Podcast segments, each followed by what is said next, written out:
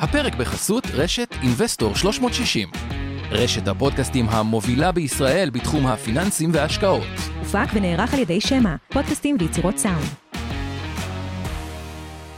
מתחילים עם הג'ינגל של המשקיענים.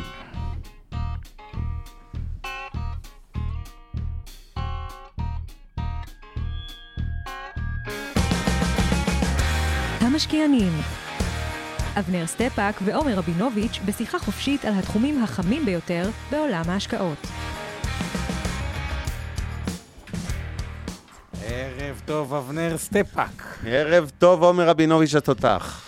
איי, איי, איי, איזה נושא קשה בחרנו להיום, תחזיות וסקטורים חמים ל-2022, כשאנחנו בשוק, שאיך אני אגיד את זה? הוא רותח. לא כזה זו, לא כזה זה, נכנסים לשנה מאתגרת, שבאמת הרבה דברים אה, יכולים לקרות בה. אה, אני רק אגיד, אה, החששות שלי, כן. והזה, ה- התרחיש הסביר לדעתי, הוא המשך אה, אה, עליות. אה, אני חושב שסך הכל, וראינו את זה טוב בארץ ודיברנו על זה לא מעט, כש-57% מנכסי הציבור, לדוגמה בארץ, מושקעים דה פקטו, פקדונות, אג"ח המדינה או מזומן, ורק 17, אה, 15 נגיד במ- במדינות בארץ, או אחוז יחסית נמוך הרבה יותר במדינות, יש הרבה היגיון שזה יזרום לשם. כנ"ל בעולם, כלומר, על אותו היגיון, אם כי צריך להגיד, המשקיע האמריקאי מראש הוא באחוז מניות יותר גבוה, אבל, ופה רגע האבל של כהקדמה לסקטורים, כן. אם כן יתחיל איזשהו טריגר למשבר, אה, המהירות ירידה שיכולה להיות בזמן מאוד קצר, לדעתי יותר גבוהה וחדה ממה שמעריכים, כי מראש, ואם אתה מסתכל על קרנות השתלמות, או הקופות גמל, או הדברים האלה, כלומר, מי שמראש, מי שלא במניות, הוא היה במניות, כנראה לא ייכנס בשיא המשבר, כי זה לא האופי שלו. כאילו, מי שלא היה בכלל במשחק.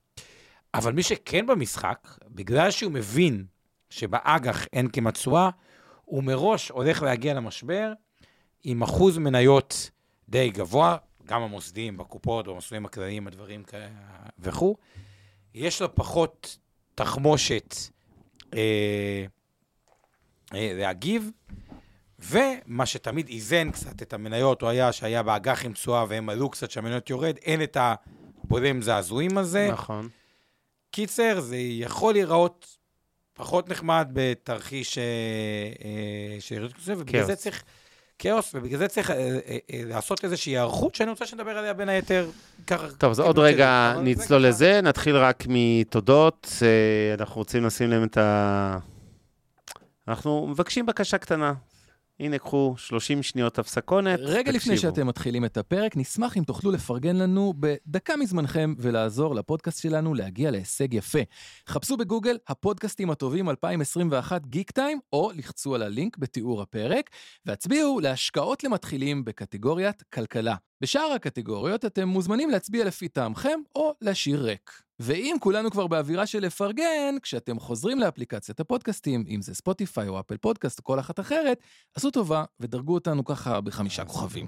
אז זהו, תעשו שנייה פוז קצרצר על הפרק, הצביעו, דרגו, אנחנו מחכים לכם פה ומיד מתחילים.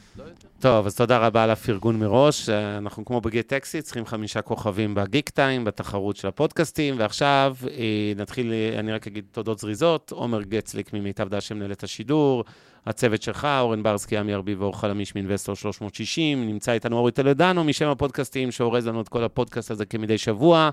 מיכל כץ עושה לנו תמלול לשפת הסימנים, לא לשפת הסימנים, תמלול לכתוביות, מי שרוצה, closed captions בזום. יראה כתוביות, חרשים לקויי שמיעה וכל אחד אחר שצריך כתוביות. וכמובן, כרגיל, איתן גרבר האלוף, שעושה לנו תרגום לשפת סימנים, זה באמת לחרשים ולקויי שמיעה.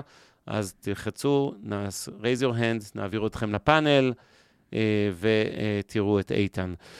אה, וכמובן, אנחנו משודרים במקביל גם בלייב אצל לאורה אריאל האופטימית, בקבוצת הפייסבוק המצוינת, מצליח, אה, רגע, משקיעים בדרך לעצמאות כלכלית.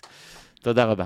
ועכשיו אה, לשאלה המרכזית. אז אה, קודם כל, אני אה, מסכים אה, עם הערת הפתיחה החשובה שלך.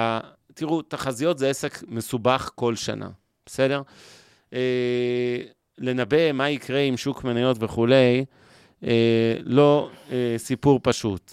יחד עם זה, אה, אני כן אגיד, אה, ובטח השנה זה עוד מסובך עוד יותר, כי אנחנו מגיעים ברמות שיא של שוק מניות, ורמות שיא של שוק אג"ח, או שפל בתשואות, נקרא לזה ככה, כשאין בשר, וכמו שאמרת, אין אין לאן לנחות.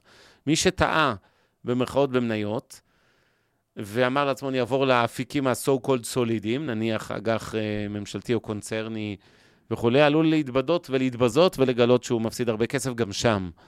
כי אה, משוואת הסיכון-סיכוי היום בעיניי בשוק האג"ח ל-22 היא אולי הכי אסימטרית שראינו מעולם.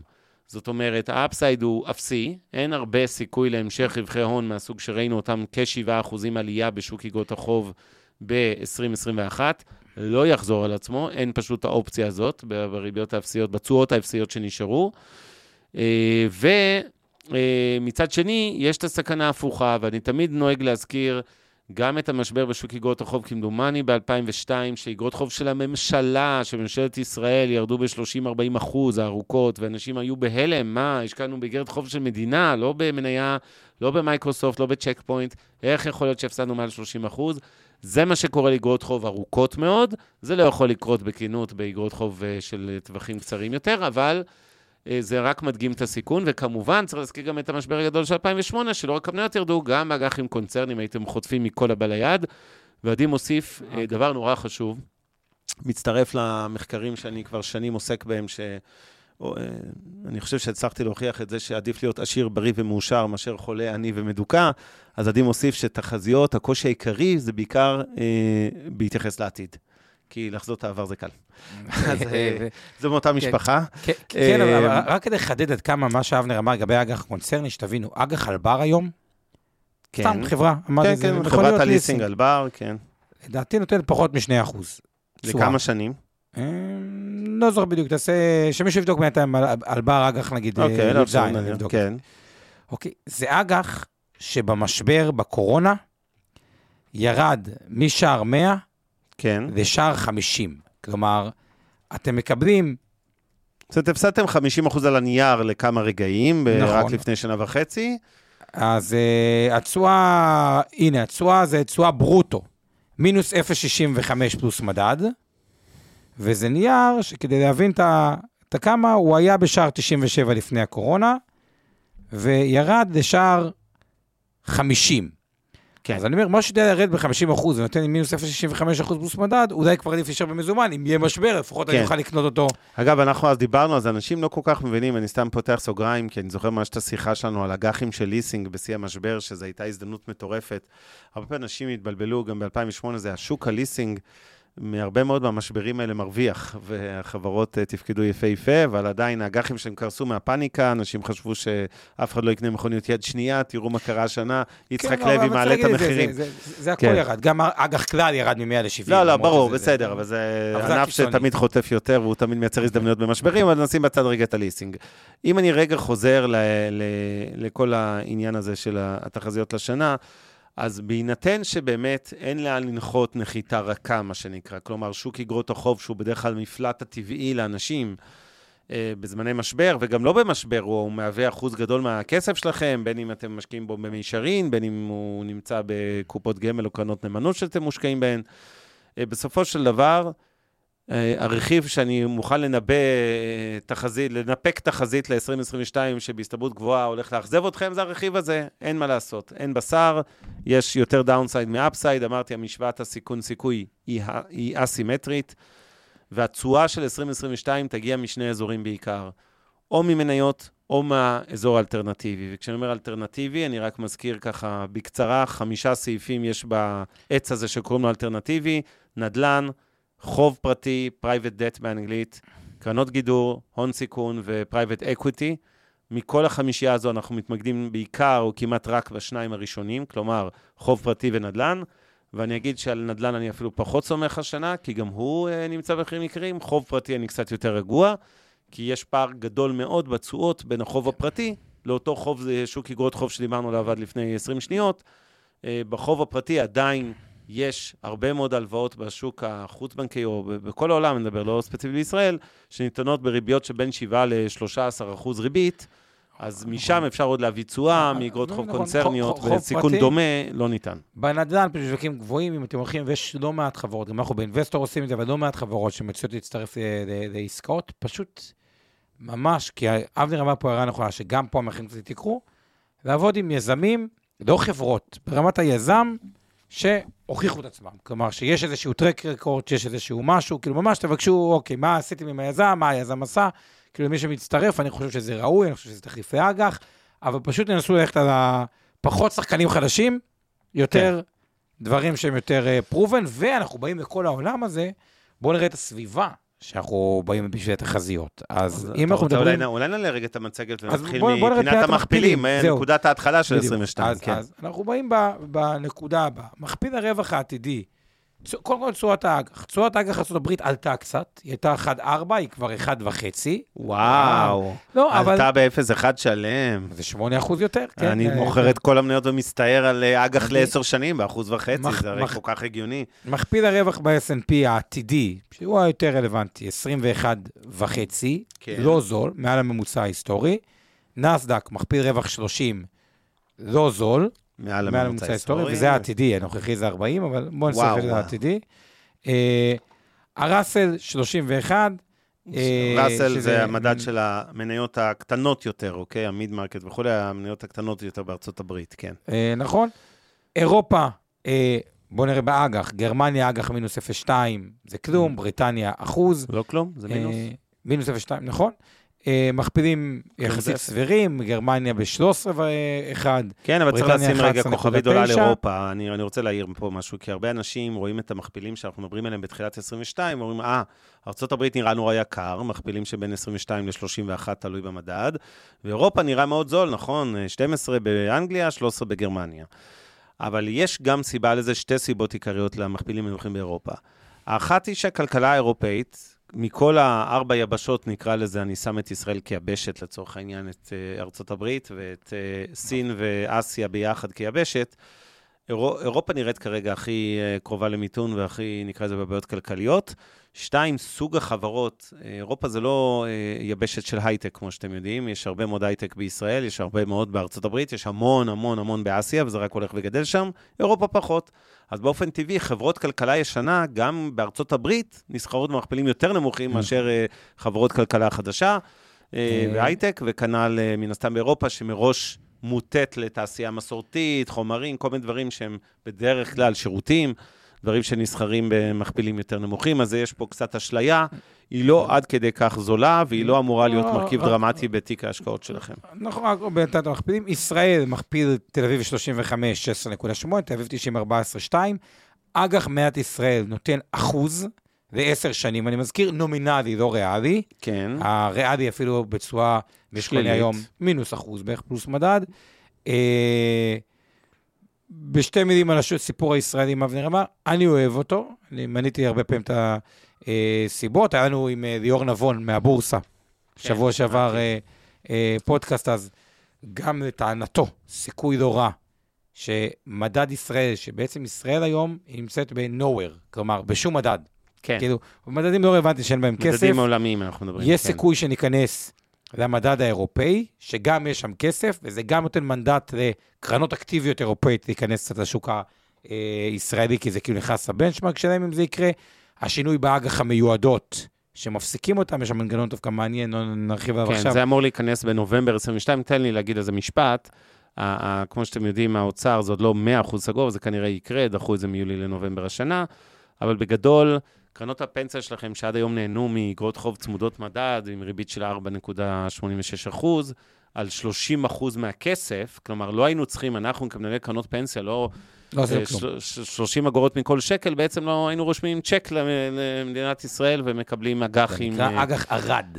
אג"ח ערד, כן, זה 15 ערד ועין, שנה. ובעצם אה, הבטיחו תשואה על 30 אחוז, המדינה מייצרת מנגנון אלטרנטיבי שעדיין יבטיח איזה רצפת נכון. תשואה, אבל יגרום לזה שה-30% האלה גם יזרמו לבורסה, כי אנחנו נקנה איתם דברים. אז לצורך העניין, אם עד היום 70 אחוז היה מושקע במה שאנחנו קוראים השקעות חופשיות, כלומר דברים רגילים בשוק ההון, לא משנה אם זה מניות, אג"חים או כל אה, כלי אחר, ו-30 אחוז אג"ח מניות, אנחנו נהיה ב-100 אחוז. נכון, אז... ואז זה אמור להזרים כסף לבורסה ואולי לתמוך בשוק המניות, בדיוק כמו שהסיפור עם המדד. אם אנחנו ניכנס נכון, למדד, בדיוק. הרבה מאוד אז- תעודות צה"ל אז- אירופאיות, אמריקאיות וכולי, יצטרכו להתחיל להשקיע אז בישראל אה, יותר. נכון, זה אה, אה, אה, עוד גורם תומך, ומבחינת הנתונים היבשים, ישראל נכנס לה המון כסף אה, זר. הייטק, אה, הייטק, הייטק. הדמוגרפיה פה מאוד טובה ומאוד חיובית, שכמובן תומך בנדל"ן, שזה סקטור גדול, ובכלל ב retail, בכל דבר. תחשבו, מדינה שצומחת במהלך עשור ב-25% בגודל האוכלוסייה, זה 25% יותר מהכל. מהסופר, מסופרים, מנדל"ן, מ retail, ובאירופה אין את זה. בסין אין את זה. בארה"ב יש את זה אה, פחות. אז זה לגבי אה, ישראל. אה, ולגבי המזרח, רק נגיד את המכפילים, אבל פחות, נראה לי יש פה חשיפה. יש את הודו במכפיל 22, אגב, הודו הייתה שנה 2021, עשתה תשואה טובה, 23 אחוזים. ישראל, אגב, 32, תל אביב 35, 33, תל אביב 90. אה, סין, סימן שאלה, לא נרחיב עכשיו את הסיפור אה, אה, הסיני. אינדונזיה מכפיל 15, דרום קוריאה מכפיל 10, אה, יפן מכפיל 14, כלומר, סך הכל אנחנו בעולם שבו המכפילים הם בסדר, ארה"ב קצת מעל הממוצע. גבוהים אבל סבירים, כן. ומעט מאוד אה, אה, אלטרנטיבה אה, אה, באג"ח. אה, אז התרחיש הסביר, אם לא קורים דברים, ועוד רגע ניכנס גם לסקטורים ודברים, אבל התרחיש הסביר שלי, שנמשיך לראות אה, את העלייה במניות, כי פשוט בסוף, תזכרו, שוק המניות, אם חוזרים באמת לבייסיק, ובהשקעות המתחילים בשיעור הראשון, זה היצע וביקוש.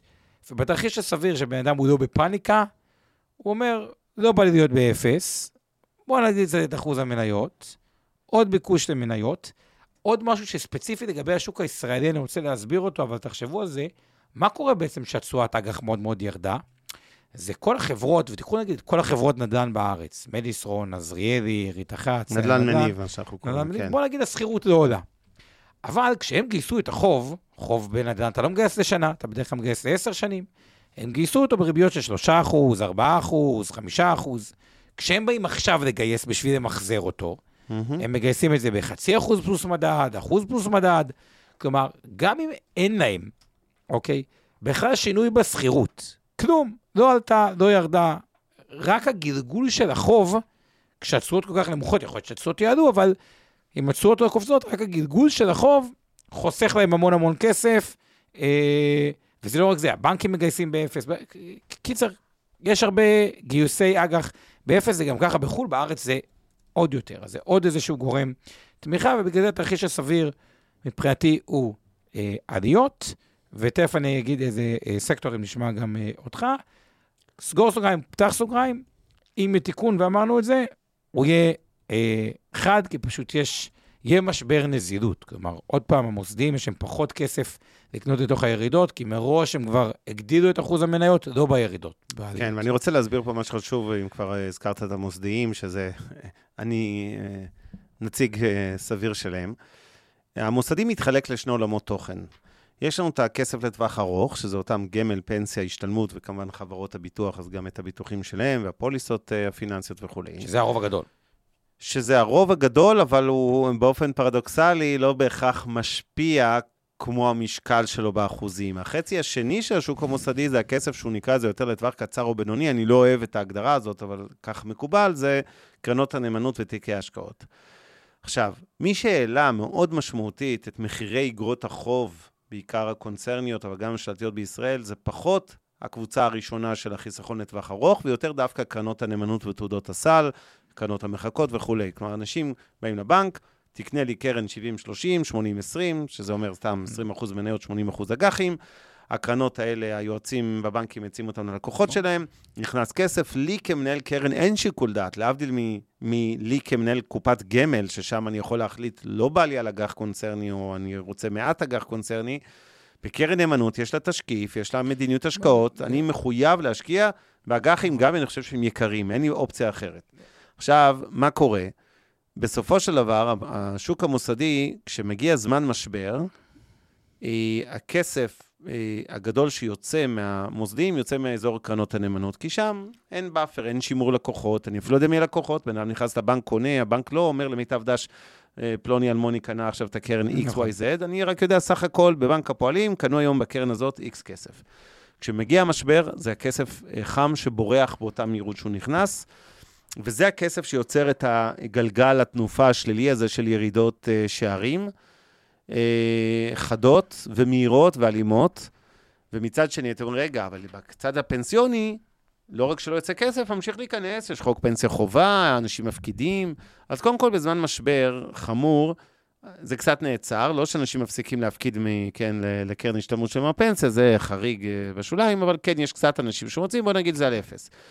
ב', השוק המוסדי הזה לטווח ארוך לא כל כך מהר רץ לחלץ את קרנות הנאמנות במירכאות, או לקנות את אותן אג"חים שנופלים, וזה דינמיקה טבעית של משבר. ואני אומר את זה אה, לא לראשונה, אבל חשוב לי שתדעו את זה במיוחד, כי אנחנו עוסקים היום בתחזיות ל-22, ועוד רגע נגיע לסקטורים המומלצים.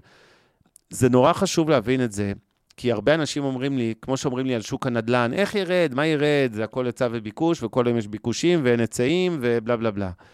אז חבר'ה, תאמינו לי, אם בסן פרנסיסקו, פריז, לונדון וניו יורק, מחירי נדל"ן ידעו לרדת ב-20-30 אחוז בתקופות משבר, גם בתל אביב, גבעתיים, קריית אונו ופתח תקווה זה יכול לקרות. ואותו דבר אני רוצה להגיד על שוק המניות ושוק האג"ח. הרבה אנשים אומרים, איפה יהיה ירידות? מאיפה זה יגיע ירידות? הרי יש כזאת נזילות, כל עם ישראל, אנשים חסכו בכל העולם וגם בארץ, אנשים קיבלו צ'קים בהרבה מאוד מדינות בקורונה. אה, זורם כסף, יש נזילות גדולה אצל המוסדיים, הם לא ייתנו לשוק ליפול, זה קשקוש. נזילות זה דבר נזיל, נעלם ככה בשניות, תאמינו לי, בזמן משבר. זה בדיוק מה שקרה ב-2008, וכדאי לשנן את הלקח ולזכור אותו, במיוחד היום בתחילת 22. אה, נכון, מסכים מה שהוא אמר, אבל סתם, היום יצא לדבר, במקרה עשיתי סבב מוסדיים, גם עם גלעד אדשולר, גם עם יוסי דורי, המנהל השקעות הראשי של אה, כלל, גלעד יודעים מי הוא, גיא מני ממיטב, ואורי קרן. כאילו שזה, את הדברים האלה. ו... אבל כן משהו אחד שלדעתי אולי יכול טיפה לרכך, אני חושב שכולם, כולל אני אגב, לא הופתעו, כאילו בקורונה, לא הופתעו מזה שכולם זורקים קרנות נאמנות ויורדים, אבל ממהירות הריקאברי. כלומר, אבנר אמר בצדק, בקופות גמל, והם באמת הפחיתו כולם את האג"ח הקונצרני בחיסכון ארוך טווח, אבל אני חושב שזה שהתיקון בקורונה פעם קודמת היה כל כך מהיר, יגרום להם הפעם, כי הרבה מהם יושבים על אה, אה, רכיב אה, נמוך של אג"ח קונצרני, יכול שיגרום הפעם להכריז לכניסה קצת יותר מהירה ממשבר, כי כאילו, אתה... הופתעו מ... כאילו, רצו שכאילו לקנות יותר, אבל התיקון היה אה, אה, מהיר. אבל זה לא הנושא רגע. בואו נדבר קצת על הסקטורים, או זה גם הנושא, אה, על הסקטורים אה, אה, רגע, המעניינים. ואבנר, בוא נתחיל ממך. מה לדעתך, איך אתה רואה את השווקים, טוב. ואני אחרי זה אתן את מה אנחנו חושבים שהוא... ואגב, אני אה, חייב. אנחנו חייבים לשמור פה מקום, יש היום הרבה מאוד הערות אה, אינטליגנטיות וגם שאלות, אז אה, בואו נזכור גם את זה. אה, לא שכחנו, אני רואה כל הזמן בצ'אט, מבטיח להתייחס להכל.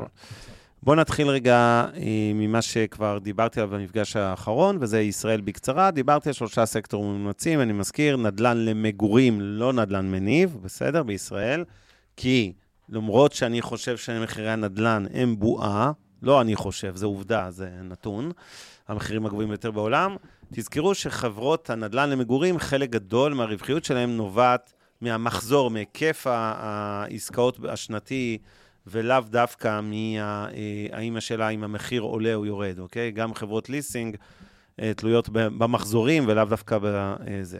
כי יש רווח יזמי מקובל, נכון שהיום הוא קצת יותר נמוך, כי הן כן קצת בונות על uh, תרחיש שהמחירים יעלו, אז הן מראש מתמחרות פרויקטים עם רווח יזמי יותר נמוך מההיסטורי, ועדיין, הן בעיקר תלויות בזה.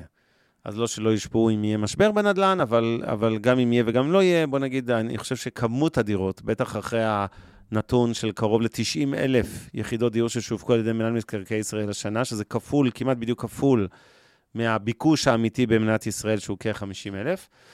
אז הדבר הזה יוצר את המלאי העתידי של בנייה, אוקיי? זה לא מיידי, כן? כשאנחנו אומרים שבשנת 21 המינהל אה, שיווק X, עד שרואים את זה בשוק זה שנתיים-שלוש, אבל זה בונה להם איזה מלאי, צבר אה, אופטימי, נקרא לזה חברות הנדל"ן מגורים, אז זה סקטור אחד.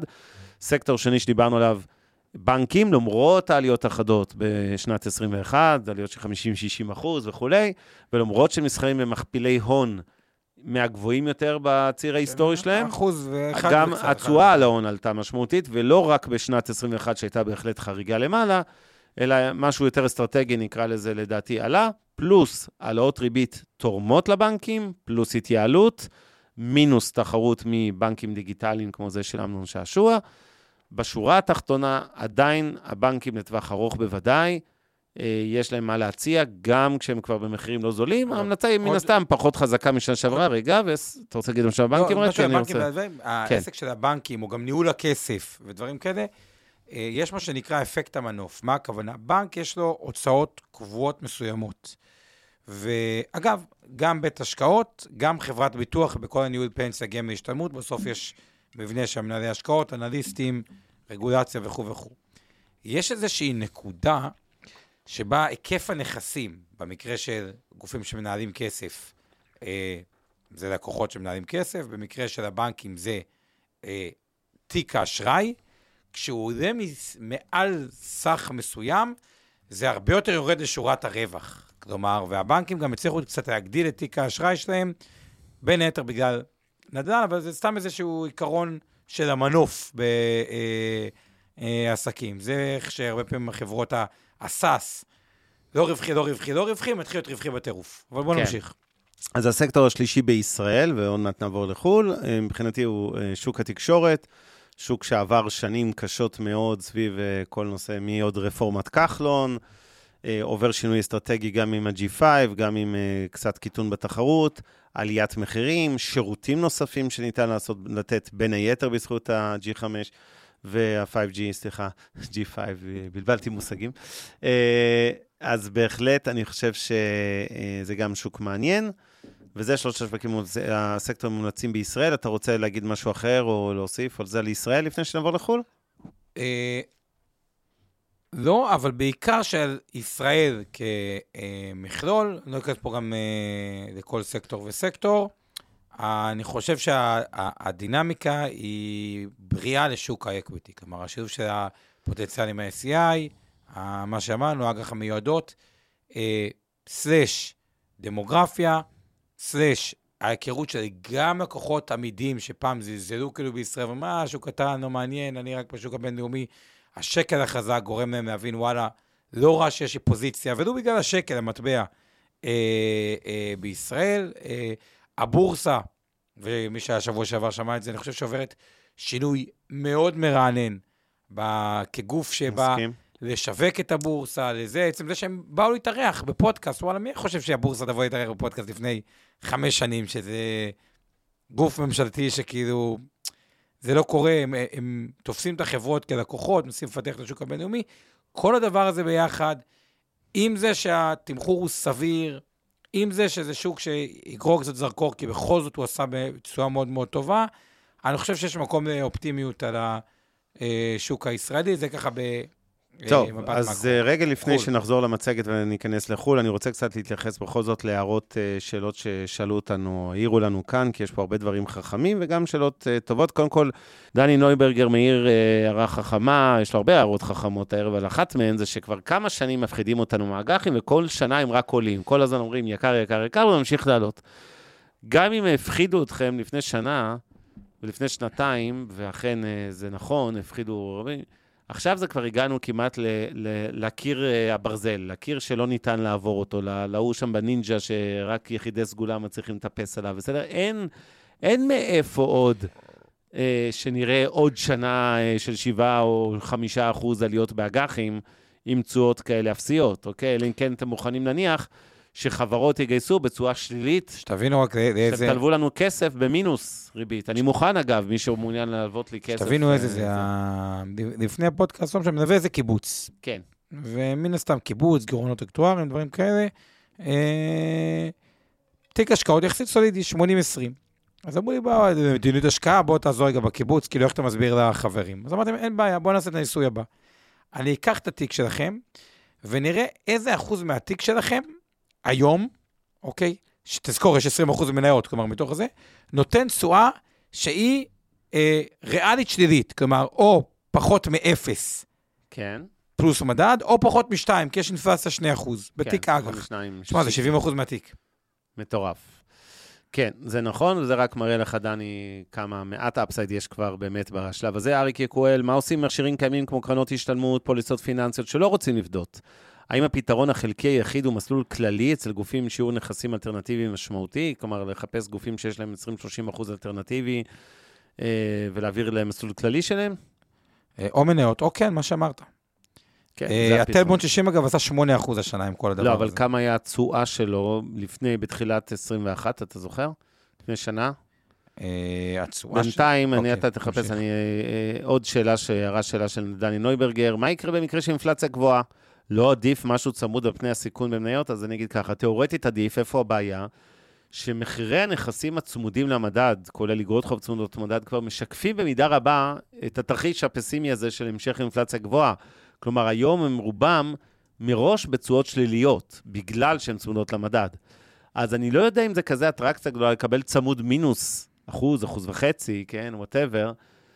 אלא אם אתה מניח שסיכון האינפלציה הוא כל כך משמעותי, ואתה מצפה לאינפלציה מאוד גבוהה, אה, ובמיוחד אם אתה קונה אג"חים לשלוש, חמש, עשר שנים. שלוש שנים ולא- מינוס 1.7 פלוס מדד. דוגמה. אז מינוס 1.7 פלוס מדד, אני לא חושב שזה איזה גליק עצום, נקרא לזה ככה. פוטנציאל רווחי ההון שם הוא לא קיים, או כמעט לא קיים, וההגנה האינפלציונית שאתה מקבל היא, בסדר, אני לא מזלזל, אבל אה, בוא נגיד, אני לא בטוח שהיא שווה את זה. אולי היא תהיה עדיפה על, על האגרות חוב שקליות לאותה תקופה תיאורטית, אם ברור שהיא תהיה עדיפה אם תהיה אינפלציה גבוהה, אבל אבסולוטית, אני לא חושב שיישאר מהתרגיל הזה של אג"ח כזה במינוס 1.7 פלוס צמוד למדד, אה, הרבה מאוד כסף אה, בשורה התחתונה. אה, גם, אח, גם בהנחות אה, אינפלציה גבוהה, ואני לא מניח אינפלציה גבוהה לאורך זמן, אוקיי? אני חושב שעוד יש לנו שנה, גג שנתיים, וגם, מה זה גבוהה? בואו נס... נזכור, גם השנה סיימנו, בשנה מהגבוהות בעשור האחרון, אנחנו פחות מ-3% בישראל. רוב האינפלציה הגבוהה שאתם רואים זה בעיקר בארצות הברית, ובכלל בחו"ל, יותר מכפול מישראל, אנחנו בסך הכל בסדר. אה, עדי מאיר מאירה לגבי אג"ח מגובות משכנתאות סאב פריים, בין היתר MBSים, מי שזוכר את כל המילים האלה, אה, אה, CDOs וכולי, משנות ה-2008, האם הם גם נכסים אלטרנטיביים? כן, ברור. תחת קטגוריית חוב פרטי, שהיא הקטגוריה המועדפת בעיניי בתוך העולם האלטרנטיבי, יש הרבה דברים טובים ויש גם קצת junk, אוקיי? אז אה, כן, לא הכל אה, טוב. אגב, כן אסטרטגיה מעניינת, למי שאמר, בגדול, אם קונים אג"ח צמוד מדד ל-2041, התשואה היא, לפחות שומרים על הכסף, מינוס 0.55 פלוס מדד. אגב, כדי להבין עד כמה זה עלה, כי עד כמה חששות מהאינפלציה גדולים, זה עלה השנה 40 אחוז. אה, בשלוש שנים 40 אחוז. אה, השנה זה עלה אה, 11 אחוז. אז מי שרק חשוב לו לשמור על ערך הכסף, והוא מוכן 16 שנים לעשות מינוס חצי אחוז פלוס מדד, זה אופציה לא כזו רעה. כן, בדיוק. הלאה. נקסט, יש לנו, חנוך, אתם לוקחים את אירופה כחבילה אחת, בעיקר גוש אה, היורו, וצריך להפריד באירופה, ואתה צודק, חנוך, אה, בין מרכיבים שונים כמו סקנדינביה, כמו טורקיה שנמצאת בצרות, אה, כן, צרורות, כמו שאנחנו יודעים. אה, בקיצור, אה, בהחלט אירופה היא לא יבשת אחת. בעיניי, כן, אנגליה יחסית עוד מצבה יותר טוב. אגב, גם צרפת, אבל בסופו של דבר, כן, אז בשביל הפשטות אנחנו מתייחסים לאירופה כיבשת, אין ספק שיש איזושהי שונות שם.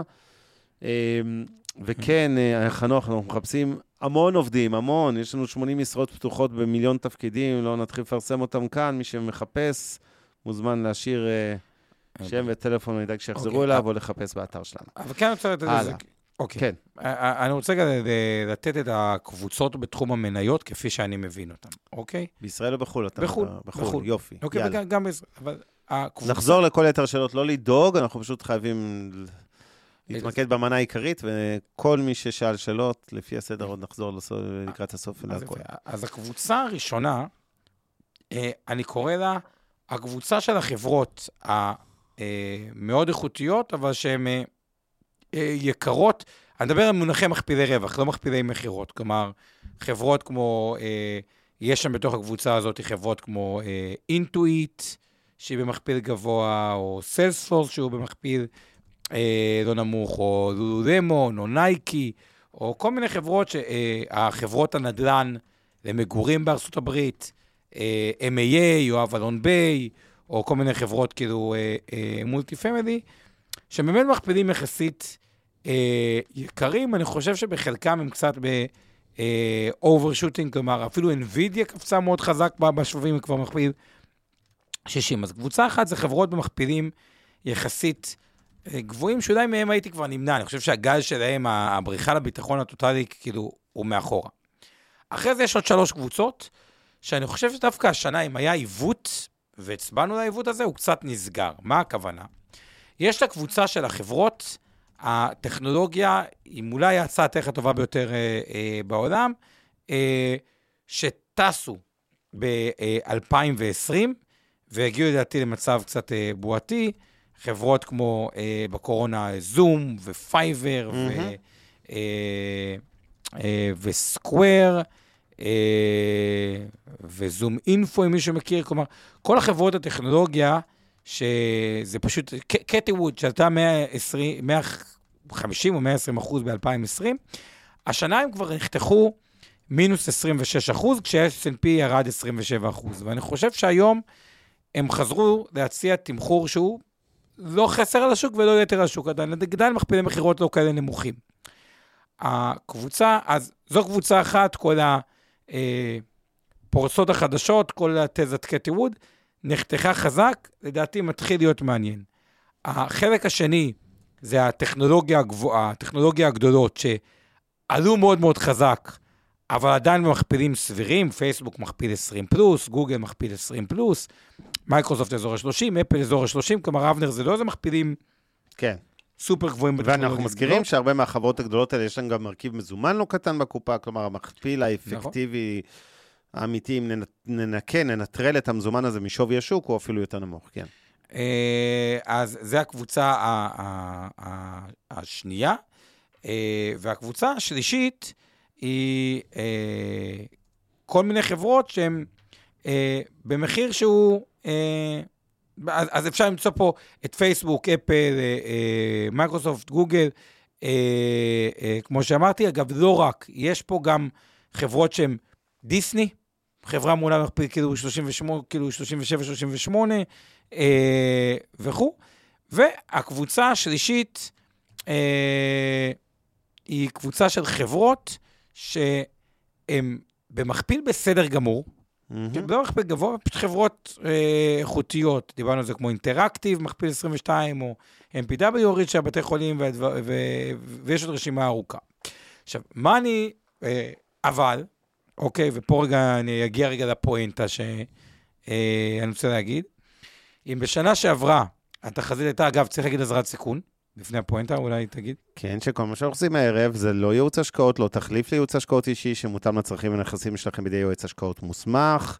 ואם אנחנו מזכירים פה מניה ספציפית אה, כזו או אחרת, והוזכרו כבר כמה ערב ויוזכרו בטח עוד אה, בדוגמאות שונות, אז צאו מנקודת הנחה שאי שם בתיקי ההשקעות, הגמל, קרנות הנאמנות, הפנסיה וההשתלמות, הפוליסות הפיננסיות שהם אה, בניהול מיטב דש שהם נמצאים שם, ולכן יש לנו אינטרס, כנ"ל לגבי תיקי הלקוחות של אינבסטור 360, וכל מה שאנחנו אומרים הערב, ולא המלצה אה, לביצוע פעולת השקעה כלשהו, הימנעות מפעולה כזאת, ולא ייעוץ פנסיוני ולא שיווק פנסיוני, וכל מה שאנחנו אומרים זה על דעתנו האישית, ולאו דווקא בהכרח דעתה הרשמית של מיטב דש ו/או של אינבסטור 360 בהתאמה. ועכשיו אני רק רוצה להגיד איזה מילה. אז את הפואנטה. כן, יאללה, פואנטה.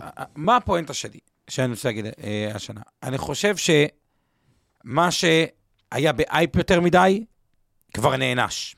אוקיי? כלומר, הטכנולוגיה שהגיעה למכפלי 30, 40 ו-20 וכאילו התנתק לגמרי, חטף מינוס 50, מינוס 60, מינוס 40, ולדעתי הוא מתחיל להיות מעניין.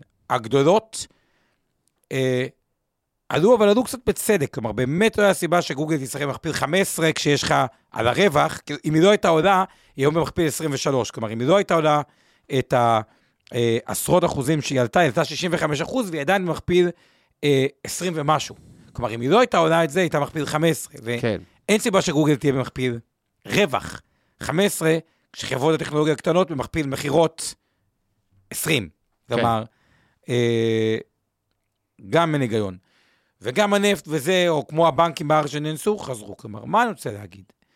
אם שנה שעברה, זה היה שנה של אה, לברוח מהבועה וללכת להיגיון, השנה, אני קורא לזה שנת הלהגיב. כלומר, אני לא חושב שיש סקטור אחד, אני חושב שכן, יש מניות לפחות ספציפיות שאנחנו חושבים שהם יתמכרו יותר טוב, אבל אני לא חושב שיש סקטור אחד, אה, או מקום אחד שאני אומר, וואי, זה בועה מובהקת, וזה זול מובהק. אני חושב שהשנה הזאת, מי שהיה צריך להיענש, נענש, מי שלא, אה, אה, מי שהיה צריך להרוויח, הרוויח, והעיקר יהיה להפ... כאילו לפעול היום, השנה הזאת, אה, לעשות רוטציות. כלומר, זאת תהיה שנה של התגובות. כאילו, צריך להיות יותר אולי דינמיים, לראות אולי מה יעלה חזק ומה יכ- יכתוב חזק, ולראות את העיוות עוד פעם קורה. אני לא יודע איפה יהיה העיוות, אבל שבדרך כלל יהיה איזה טעם שמשהו אחד אה, אה, אה, אוהבים אותו, יתר המידה, ולשחק עם עיוותים. מקום אחד, נגיד, שאני מזהה עיוות כלפי מעלה היום,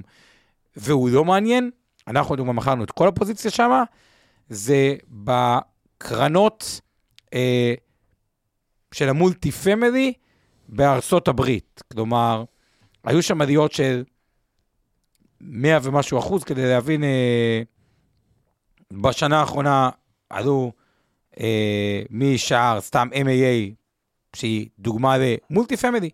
חברה עלתה כן. מ-84 ל-230. פי שלוש כמעט. פי שלוש במגורים. מסחרי, מכפיל FFO, כלומר, תשואת שכירות של 32, 3 אחוזים. מרגיש לי קצת overshooting, כלומר, ב- ב- באזור הזה. אבל בגדול זה השנה שבה צריך להגיב למתרחש. אבל בוא נחזור אליך.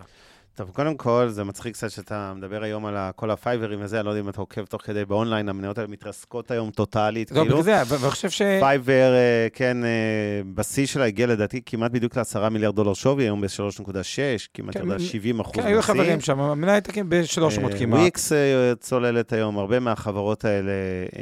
כן, ירדה מ-300 חוטפות ל-100, חזק, בדיוק, כן. מ-300 ל-100. אה, יכול להיות שזה באמת הזדמנות, אבל בוא נגיד, זה... אני, אני לא שם, אני ממקד את הסקטורים של אה, שנה הבאה. אני כן רוצה לדבר קצת על מה בכל זאת, אה, מעבר לישראל, שכבר אמרתי, אה, נדל"ן מגורים, בנקים ותקשורת, בחו"ל, בעיקר בארצות הברית, שאני אומר חו"ל, אבל לא רק שם, הייתי מסתכל היום על כמה סקטורים. קודם כל, הס- הסקטור הראשון זה מה שנקרא Consumer Staples, אוקיי? זה מה זה? זה, זה צריכה ביתית, מוצרי יסוד מהסוג של אה, משקאות, אה, מוצרי היגיינה, דברים שאנשים צורכים, גם אם העולם שלנו ילך להאטה ו/או מיתון, וצריך להתחיל לדבר על התרחיש הזה, כי הוא תרחיש עם הסתברות לא נמוכה בכלל. זה לא אומר בהכרח ששוק המניות יקרוס. אבל אני בהחלט מחפש לשנת 22 בכותרת ענפים יותר דפנסיביים. אחד מהם זה ה-consumer staples, זה אותה אה, מוצרי צריכה, נקרא לזה, מהסוג שאתם תקנו גם כשיהיה זה, בסדר? אם זה אה, מוצרי היגיינה ומשקאות, אתם מבינים למה אני מתכוון. שם הם נהנים גם מהעובדה שיש אינפלציה שאפשרה להם להעלות את המחירים ואת הרווחיות, ומצד שני הביקוש הוא יחסית קשיח, אוקיי? הם חסיני מיתון, נקרא לזה כך. תחום שני זה עולם התשתיות. אה, לא צריך להרחיב, בארצות הברית בפרט, אה, זה לא סוד שממשל ביידן שופך המון כסף, זו מדינה, אגב, עם תשתיות מאוד מפגרות, אנחנו תמיד מסתכלים על ארצות הברית כאילו זו המדינה הכי מתקדמת בעולם. תסתובבו קצת באמריקה האמיתית, לא במנהטן. תסתכלו על הכבישים, תסתכלו על הגשרים, תסתכלו על התשתיות, הרבה מאוד תשתיות פיזיות, במצב רע מאוד, לא הושקעו בהם כבר הרבה מאוד זמן, אה, מעט מדי כסף, וזה גם שוק מעניין. בעיקר הנושא של uh, תשתיות חשמל, יש גם תעודה בשם XLU, זה סתם כדוגמה, תעודות סל, זה Consumer Staples, אני אגיד, זה XLP, תעודת סל לדוגמה, לא המלצת השקעה. אה, אוקיי, uh, okay, Utilities, מה שנקרא, זה XLU, אני אלך על כל ה-XLים, בסדר? XLP זה ה-Staples, U זה ה-Utilities, התשתיות. הדבר הבא זה ה-Healthcare, שזה תחום שלא צריך להיות, אה, שוב, הרבה common sense יש בבחירת סקטורים, ולאו דווקא פרופסורה בכלכלה, בסדר? הלטקר זה תחום שהולך להמשיך להרוויח מכל משבר הקורונה, גם לטווח ארוך, זה רק אולי העלה אותו מדרגה. XLV זה הדוגמה לתעודת סל על המדד על ה healthcare. אלה שלושת הסקטורים הגנתיים ביותר. אגב, סתם, consumer staples הוא גם נתן תשואת חסר. סך הכל, אז כלומר, אה, כביכול ברגרסיה לממוצע, מה שנקרא, או חזרה לממוצע כן, היא... יש, אם מניחים יש... בדיוק שיהיה איזה חזרה לממוצע, זה תחום שגם אמור ליהנות מזה. אה, גם ה utilities, אגב, סתם... והתחום הרביעי, כן, utilities, צריך להבדיל, יש גם utilities כללי, תשתיות בכלל, מהסוג של מה שאמרת ארצות הברית, זה אה, תחום מסתכל על תעודה בשם PAVE, P-A-V-E, כמו pavement, מדרכה.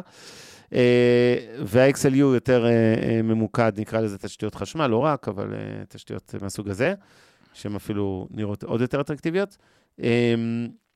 ופשוט השוק של התשתיות הרגיל פחות צומח, נקרא לזה ככה. אמ, יש... אמ, אה, אז אלה הסקטורים, נקרא לזה הדפנסיביים. אני חוזר לרביעייה, ה-consumer staples, אותם אה, מוצרי צריכה בסיסיים, נקרא לזה מוצרי יסוד שצורכים גם כשיש מיתון. שתיים, תשתיות, דגש תשתיות חשמל. שלוש, healthcare. וארבע, ריטים, אוקיי? אה, למרות מה שאמרת קודם. לא, לא, אנחנו אגב מאוד שורים על הריטים. מאוד, אה, אוקיי, סליחה. עוד פעם. פשוט פחות למגורים ויותר ל... ספציפית המגורים כבר נתן את ה-200 אחוז שלו, ולא נראה לי סביר שיש לך מצד אחד... ריטים, אה, אנחנו מאוד שורים על אוקיי. ריטים. טוב, אני רוצה להמשיך. יש אה, קטגוריה שנייה אחרי הדפנסיביות, שאמורות להיות חלק לא קטן מהמרכיב המנייתי אצלכם, בעיניי בחו"ל, אני חוזר. הקבוצה השנייה, נקרא לזה, זה המניות ערך, או מחזוריות, כמו שהרבה פעמים אנחנו קוראים להן, ששם נכנסים ארבע, ארבע קטגוריות, אבל אני צריך לתת עליהן כוכביות. אנרגיה, כמובן. אני אה, יותר מחפש אנרגיה מתחדשת בכנות מאנרגיה מסורתית, אבל בתקופות כאלה, אה, מניות ערך יותר, או אנרגיה מסורתית, לפעמים כן מרוויחה, בטח מאינפלציה וכולי. פיננסים, בהסתייגות, לא בנקים להשקעות, יותר בנקים מסורתיים, מסחריים וכולי.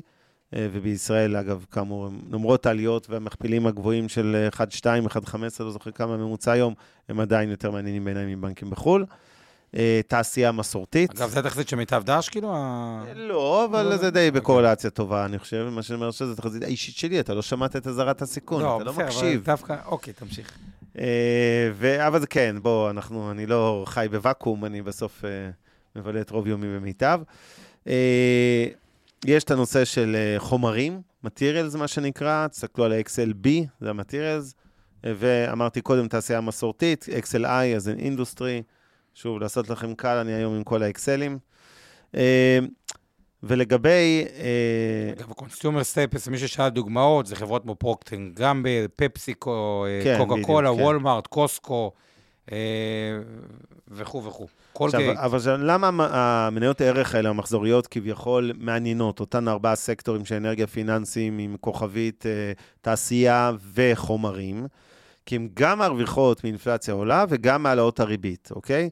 בשונה מסקטורים מוטי צמיחה, זאת אומרת, מי שלא חושב שאנחנו הולכים לתרחיש של אינפלציה גבוהה, או, או לחילופין אה, למיתון באמת, אז צריך להסתכל, זו הקטגוריה השלישית, על ענפים כמו IT, אוקיי?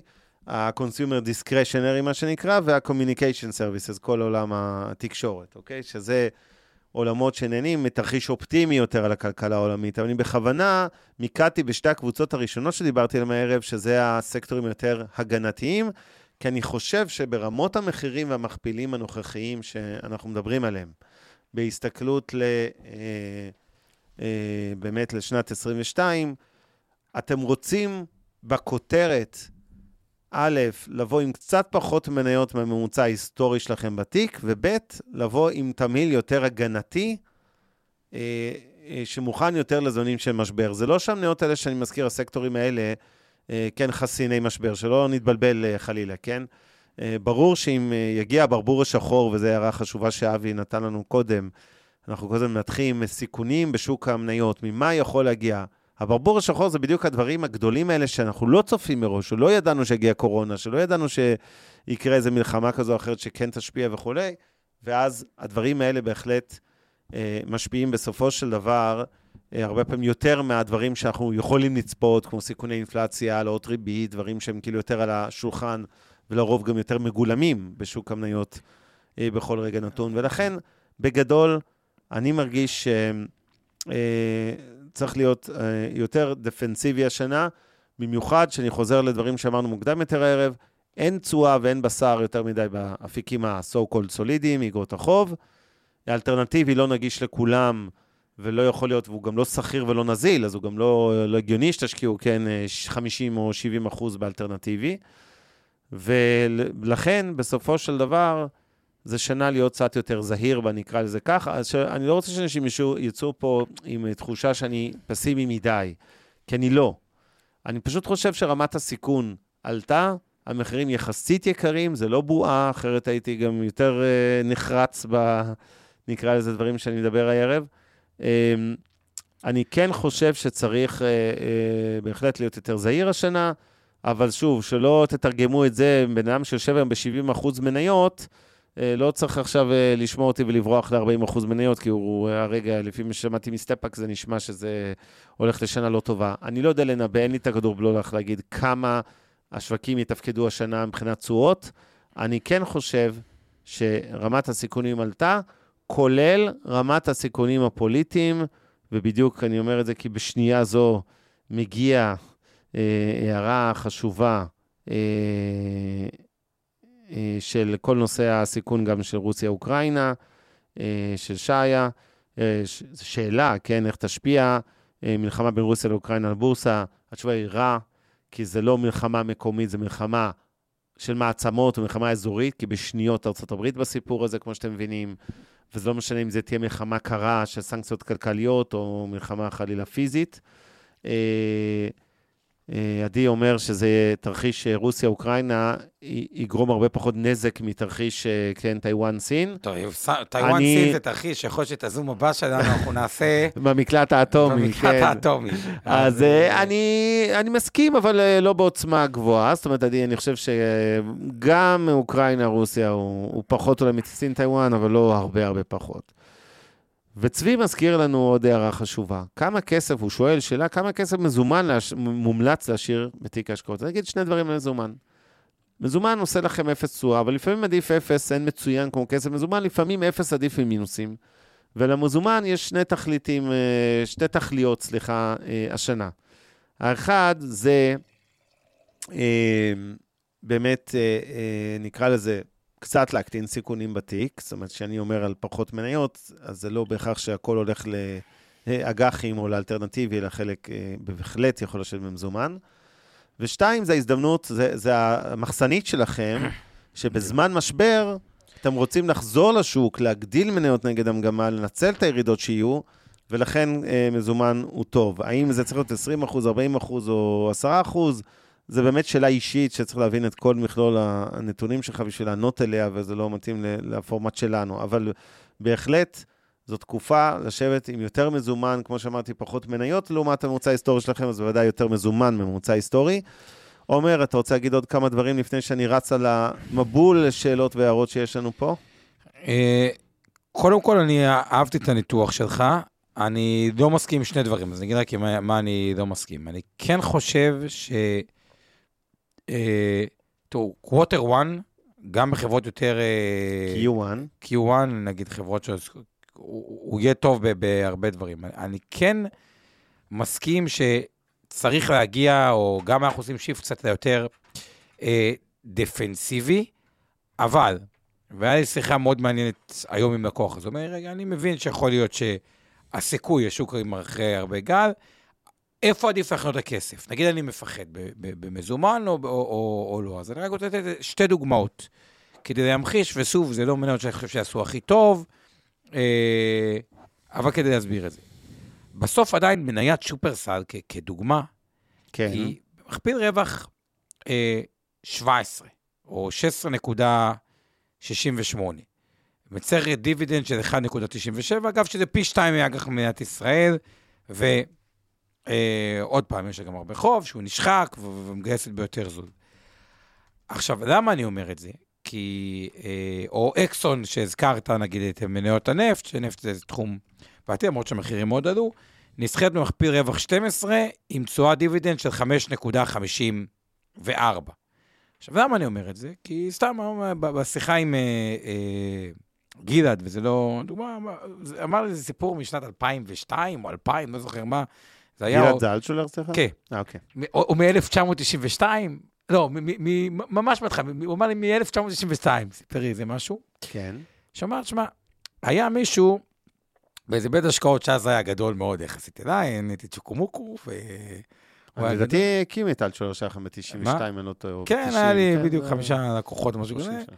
שהוא יצא בכאילו הכרזות, השוק יקר, כי בשנת 1991 או 2, לא יודע, היה ב-100 אחוז, כאילו ב-1900, זה לפני תקופת הבורסה שלי, אז אני יכול להיות לא מדייק לגמרי במספרים. ויצא בהכרזות זה יקר, צריך כאילו למכור, או הרבה כאילו מאוד מזומן. ומה שקרה, שנה אחרי זה, השוק עלה בעוד איזה 100 אחוז, ואותו מהמם. בית השקעות כבר היה לא רלוונטי. לא קיים, אוקיי, אוקיי. בגדול, לא, לא רלוונטי. כלומר, כל מה שאני רוצה להגיד זה שהיקר יכול להיות יותר יקר, וכשהריבית היא אפס, זה, זה בעייתי, כי למעשה, להיות בפוזיציית מזומן גדולה מדי, וזה הפחד השני שלי, בעולם של אינפלציה גבוהה, זה תרחיש שכאילו, אין בו דרך חזרה. כי כאילו, אוקיי, יצאתי אני 20% במזומן, שנה הבאה השוק עלה ב-10%, מה אני עושה? מחכה עוד שנה. עוד שנה ב-10%, מה אני עושה? עכשיו, יכול להיות שזה לופ שגם יכול להיגרר עשר שנים, ואם יש אינפלציה, הכסף סופר נשחק. איך אמר לי לקוח, זה הבית שהקפיא, זה, זה הבית שאבא שמכר ב-1990 ו... ב-1932 לפני שהוא ברח, זה הכמות כסף שקיבלתי, והיום זה מכונת כביסה. כאילו, ב- ב- באינפלציה. כלומר, האינפלציה היא מאוד מאוד שוחקת, ואני חושב שיותר מתרחיש על לעבור למזומן, שוב, למי שמנהל בעצמו, אני לא מדבר רגע על כספי מוסדיים, שאז מי שמפחד יכול לעבור מהמנייתי לכללי, אה, לגיטימי. אה, לעבור למניות יותר דפנסיביות או ניטרליות, אולי שווה להגדיר מה זה מניה ניטרלית או דפנסיביות. אה, אני עדיין חושב שמזומן בפוזיציה גדולה בעולם של אינפלציה גבוהה ושחיקה, מאוד בעייתי. אני לא יודע מה זה פוזיציה גדולה, אני חושב ש-20% מזומן זה בעיה למישהו. בסדר, אה, הסיכון האינפלציוני הזה לא, אבל שהכסף 20% לא צמוד. מזומן ומה השאר, כאילו, 80% מניות ו-20% מזומן בסדר, אבל בסדר, לא לא לא משנה, נפתח את זה עכשיו, כאילו, כי זה גם באמת עניין, יש- אה, כמו שאמרתי, אה, אישי אה, של אה, כל אחד. אני חושב שכל עוד אתם סבבה עם זה, שאם המדדים יעלו להיות פחות מהמדד, ופשוט לעבור לדפנסיבי, בראייה מודעת שכאילו, יש מצב שתעשו הרבה פחות מהמדד, אבל פחות סיכון, זה כאילו לגיטימי, אבל אני לא אוהב פוזיציות מזומן גדולות מדי. אוקיי. אה, טוב, אז יש לנו, אה, בואו נתחיל לארוז את המשדר הזה. אה, אני אתחיל מאיזה סיכום זריז ו- ותוסיף לסיכום שלי, ואנחנו נענה למיליון השאלות והערות שלא התייחסנו אליהם עדיין, לא מיליון, אבל יש לנו עוד אה, לא מעט. האמת שענינו די יפה לחלק גדול. אה, אז בתמצית, אם אנחנו מסכמים סקטורים מומלצים, קודם כל שנת 22, שנה שיותר מבעבר קשה לחזות סטטיסטית, בגלל שאנחנו ברמות מחירים מאוד גבוהות. מה שקל לחזות זה את שוק האג"ח, שפשוט לא נשאר בשר להמשך עליות משמעותיות שם. מה שקשה לחזות זה שוק המניות. מצד אחד, אנחנו מתחילים את השנה הזו ברמות מחירים יחסית יקרות, לא בועה, אבל לא זול, תלוי גם איפה בעולם, אה, ולכן יותר קשה לחזות שם. אה, אני, ככותרת, כמו שאמרתי לכם, נמצא היום במרכיב מניות קצת יותר נמוך מהממוצע ההיסטורי שלכם, או אני תמיד נותן את הדוגמה הזאת, אם מישהו רצועת הסיכון שמתאימה לו היא בין 70 ל-100% מניות, אני היום ב-80% מניות. ובהתאמה אני גם יותר במזומן, נקרא לזה גם כדי אה, להכין את המחסנית לציד הזדמנויות כשיהיה משבר, ולא בטוח שיהיה משבר ב-22. אנחנו אף פעם לא יודעים לחזות מתי הוא מגיע. אני כן מסכים שהיום משברים יהיו הרבה יותר אגרסיביים, אבל גם קצרים יותר. הם אלימים יותר, אבל גם קצרים יותר. וצריך להיות מסוגל בקור רוח לנצל משברים כדי לקנות נגד המגמה. אם נרד לרמת הסקטורים, ישראל, אמרתי, נדל"ן למגורים, תקשורת, בנקים, קצת יותר חלש מן הסתם אחרי הרמות מחירים היקרות שלהם עכשיו, אבל עדיין מעניינים. אם נעבור לחו"ל, דיברתי על זה שבכותרת בכלל, גם בארץ, גם בחו"ל, סקטורים יותר, נקרא לזה דפנסיביים, אוקיי? אה, וספציפית, הזכרתי פה אה, כמה דוגמאות, שתי קבוצות, נקרא לזה, של סקטורים דפנסיביים. הכי הגנתי זה ה-consumer staples, XLP, זה המוצרי יסוד, כאלה שאתם תצטרכו גם במיתון, ההיגיינה, משקאות וכולי. התשתיות, דגש תשתיות חשמל, XLU, לא התשתיות רק הקלאסיות, ה-Healthcare, אוקיי, שהוא תחום אה, משמעותי, XLV, וריטים עדיין, XLRE. אה, אני בוודאי רואה בהם תחליף טוב לנדל"ן ישיר, הרבה אנשים ראינו... סתם כדי להבין עד כמה השוק חושב היום, כמו אבנר, MAC, נגיד, שדיברנו על חברת קניונים, נו. פלוס 6.66 היום. אגב, יום, ו- כן, יום פסיכי, סליחה, פייבר, מינוס עשרה, כמה חוטפת. אה, היום מינוס 8.15. כן, וזה, כן. כלומר, השוק, תחילת השנה, כנראה ועדות ההשקעה, הולך ליותר מקום. היום בכלל יום הפוך וחריג מאוד, אני אגיד, שנדמה לי אבי, לא זוכר מי העיר לנו בדיוק בצ'אט, איך יכול להיות, דאו עולה 0.6 או 0.7, נסדק יורד באחוז 6, זאת אומרת, באמת אה, שונות גדולה בין מדדי מניות באופן חריג. דאו, מי שלא יודע, זה המדד של הדאו ג'ונס אינדסטריאל אברג', זה ה-30 חברות התעשייה הכבדה, נקרא לזה יותר, מניות מסורתיות. אז אה, כן, אז יש שם שונות אה, חריגה. אם אני אה, עובר לקבוצה ההגנתית השנייה, היא פחות הגנתית מהראשונה שאמרתי, מארבעת הסקטורים, אז זה מניות הערך יותר, הצריכה המחזורית, מה שאנחנו קוראים. רובן מניות ערך, אז בקטגוריה הזאת יש ארבעה סקטורים ל-22, אנרגיה, זה, אני לטווח ארוך מאוד מאמין, כמו שאתם יודעים, באנרגיה ירוקה, אנרגיה מתחדשת, פה הכוונה יותר לאנרגיה מסורתית. אה, פיננסים, שוב, בדגש על הצד הסולידי של פיננסים, לא בנקים להשקעות, יותר בנקים מסחריים. אה, קטגוריה שלישית זה האינדסטריאל, זה התעשייה המסורתית, והרביעית זה החומרים, שזה בכלל מתוך הרביעייה, אחד התחומים הכי מעניינים, המטריאל זה מה שנקרא. שוב, זה דברים שהם יותר אה, חסינים יחסית, בטח בהשוואה למניות צמיחה. אם יתממש תרחיש יותר אופטימי של צמיח, המשך צמיחה עולמית בקצבים מוגברים, לעומת התחזיות שקצת ככה פרווה, אז גם IT, Consumer Discretionary, זה IT זה XLK, Consumer Discretionary XLY, ותקשורת, XLC, Communications, זה עוד שלושה סקטורים לעולם היותר אופטימי, לתרחיש היותר אופטימי, אבל אני בעיקר ממוקד בשתי הרביעיות הראשונות שתיארתי לכם, אה, של אה, אה, הסקטורים הממש הגנתיים המובהקים ושל מניות הערך רק- רק המחזוריות. כדי להבין, נגיד, וולמארט, שוב, לא חברה שתעשה לדעתי מדהים בעתיד, ועדיין, מכפיל 22.56, עם תשואת דיבידנד של 1.52, זה יותר מממשלת ארה"ב ברמת הדיבידנד, כאילו, וחברה וואו, מאוד מאוד. מאוד מאוד אה, דפנסיבית, שכאילו, תיאורטית משבר לא אמור להשפיע יותר מדי על התוצאות הכספיות שלהם. אה, שמע, אני אוהב אותם מאוד, את וולמרט. את, אה, למה אתה כל כך אוהב אותם? כי הם קנו ממני את זיקית לפני כמה חודשים בסכום מכובד, כמו ש... אז אתה אומר... אה, אז הם גם קונים טכנולוגיה, לא רק אה, זה. אז אה, אבל זה קשר רגשי, לא השקעתי, כן. אתה אומר, אה, קיבלת מלא כסף בעקיפין. אה, במישרין. במישרין. אה, אוקיי, אז אה, אה, נראה לי מהלך השנה מבחינתי אה, הוא, בוא נגיד ככה, במקום, ופה פה אני פשוט חלוק על אה, אבנר. אני- כן, זה- זה- מותר.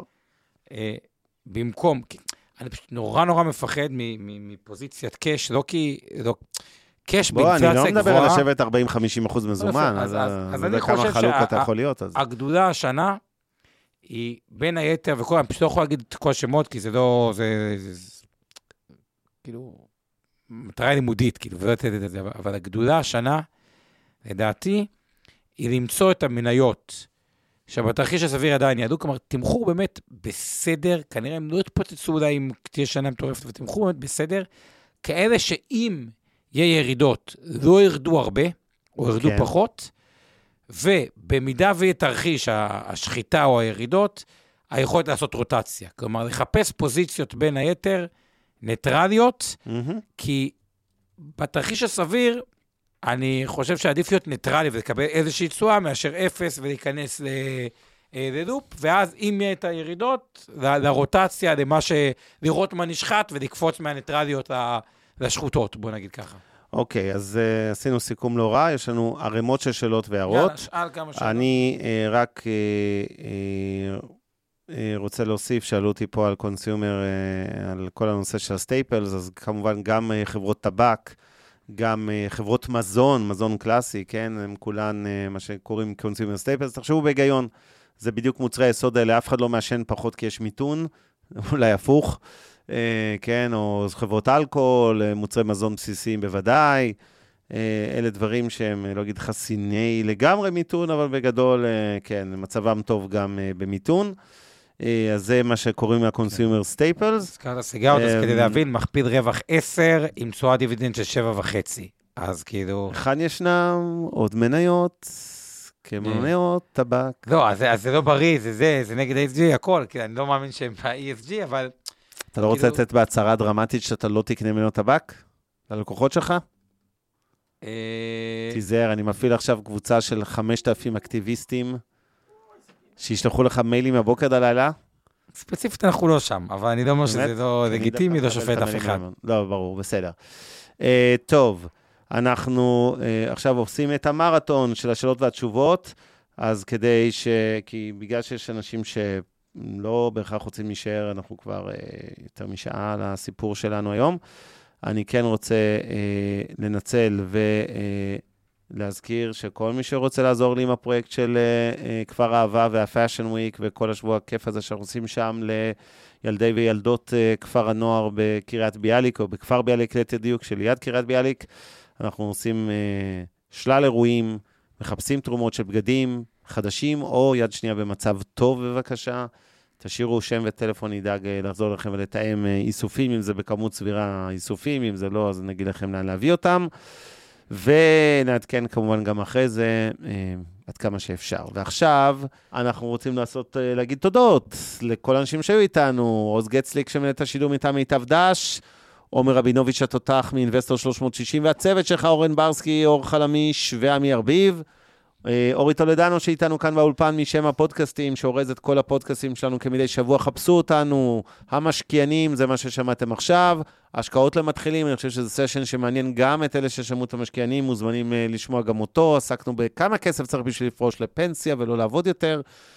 ותודה לאיתן גרבר שעושה תרגום לשפת סימנים, תודה למיכל אה, יצחק ולשיר פלדמן קודם שעושות את התמלול.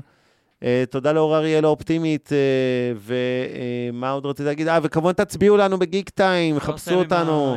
אנחנו. רוצים, מה זה? אפשר לסיים שוב עם הג'ינגל הצבעה. נסיים כבר עם הג'ינגל. כל מי שרוצה שנחזור אליו, בין אם זה מאינבסטור 360, בין אם זה ממיטב דש בנושאי גמל, השקעה, סיפורים, קשקושים, תכתבו שם ונייד, נדאג שיחזור אליכם מחר.